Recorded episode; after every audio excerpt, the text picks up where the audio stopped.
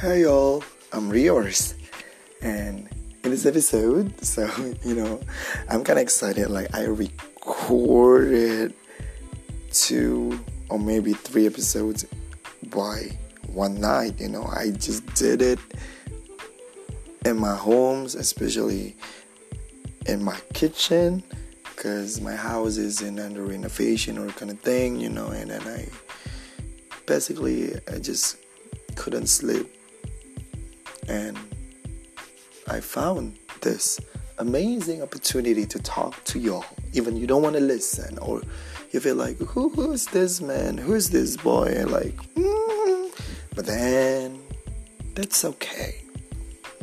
Um, this is almost. I just would like to share you my, you know, my working stories in this past year. So I just no, it's not just. I quit myself as a teacher. I quit myself for being a teacher last year in 2018, 2018, and then it's almost a year for me also to work in a media company, but not working as a journalist, or uh, not not working as a journalist, but uh, working in a um, business department, which is I'm doing event organizer, you know, event organizer. Whew. I never thought that it would be, or it's, just amazing this year, you know, to to really, you know, to really do this kind of job. And then I met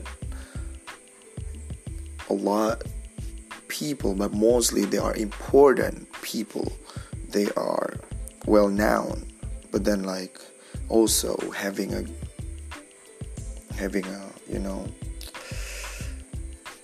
having a having an opportunity to work together and share and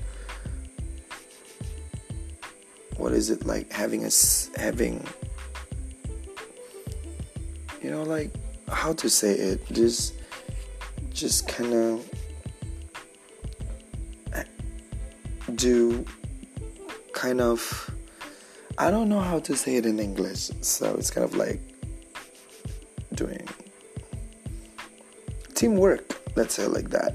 Like I'm just a newbie and then I have to work with a very, very important and experienced and smart people but then like when we come together to make an event to be interesting successful it's beyond. And by the time we're doing it you know like by the time we just made it happen it's everything for me. And i'm still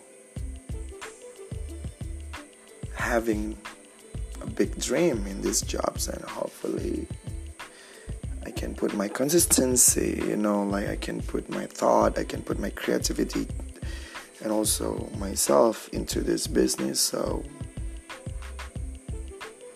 it will help my future.